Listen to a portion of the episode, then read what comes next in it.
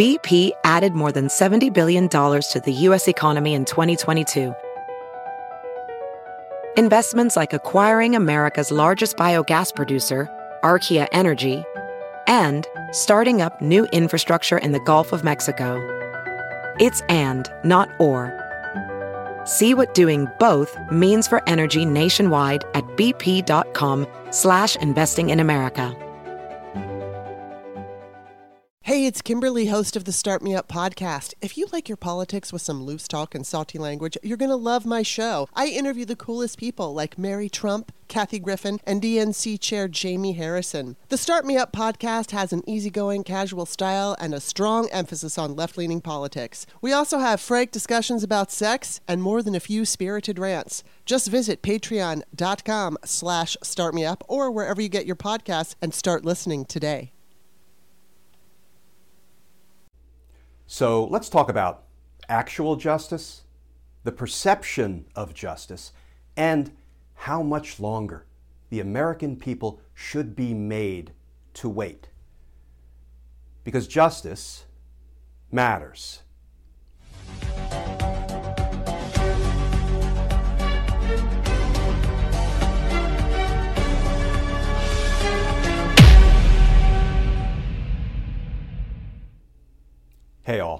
Glenn Kirschner here. So sometimes it feels like justice is suspended in amber, right? unable to budge one way or another. And we are left to sit in the dark, waiting for justice to make a move. For example, as of today, we are on day 15 of Mark Meadows' indictment watch.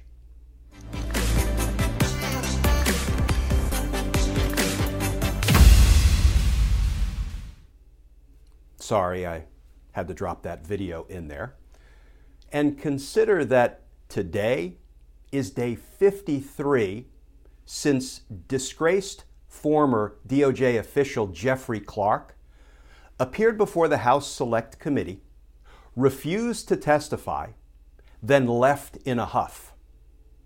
After which he announced that, well, when he returns, he's going to have to invoke his Fifth Amendment right against self incrimination. And now Jeffrey Clark has failed to return, not once, but twice, claiming unspecified health issues. Of course, Jeffrey Clark was plenty healthy when he was trying to kill our democracy, but apparently now he's not well enough to reappear before the House Select Committee so he can refuse to testify about what he did. And just one more number to consider, friends 244. 244 days ago, the FBI executed search warrants on Rudy Giuliani's home and office, seizing Rudy's electronic devices. Why? Because a federal judge determined there was probable cause to believe that Rudy's electronic devices contained evidence of crime. 244 days ago. Justice suspended in amber.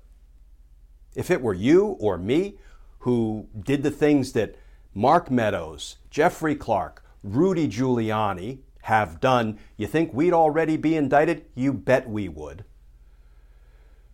And that brings me to perception. You know, we've all heard the saying that possession is nine tenths of the law. It's not entirely accurate, but we've all heard the saying, right? Possession is nine tenths of the law. Well, a Team Justice member not too long ago made and sent me a placard that was a, a play on words, a play on that statement. And the placard says, Perception is nine tenths of the law. And there's actually something to be said for that. Think about it. Why do people obey the law? Well, they don't want to be punished. They don't want to be fined. They don't want to be imprisoned. They don't want to have the stigma of a, of a criminal conviction on their record. But in a large part, people obey the law because it is perceived generally as being fair, legitimate, even handed in the way it is applied. And right now, the law has a real perception problem.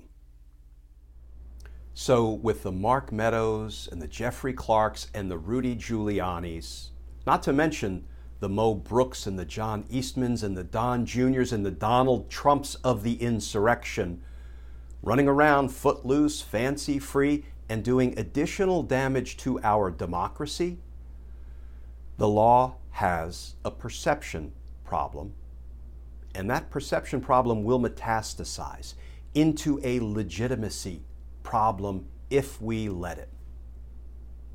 You know, if we're not careful, American law will go the way of Russian law or North Korean law. Just a, a thinly disguised excuse for dictators and dear leaders to imprison their political opponents.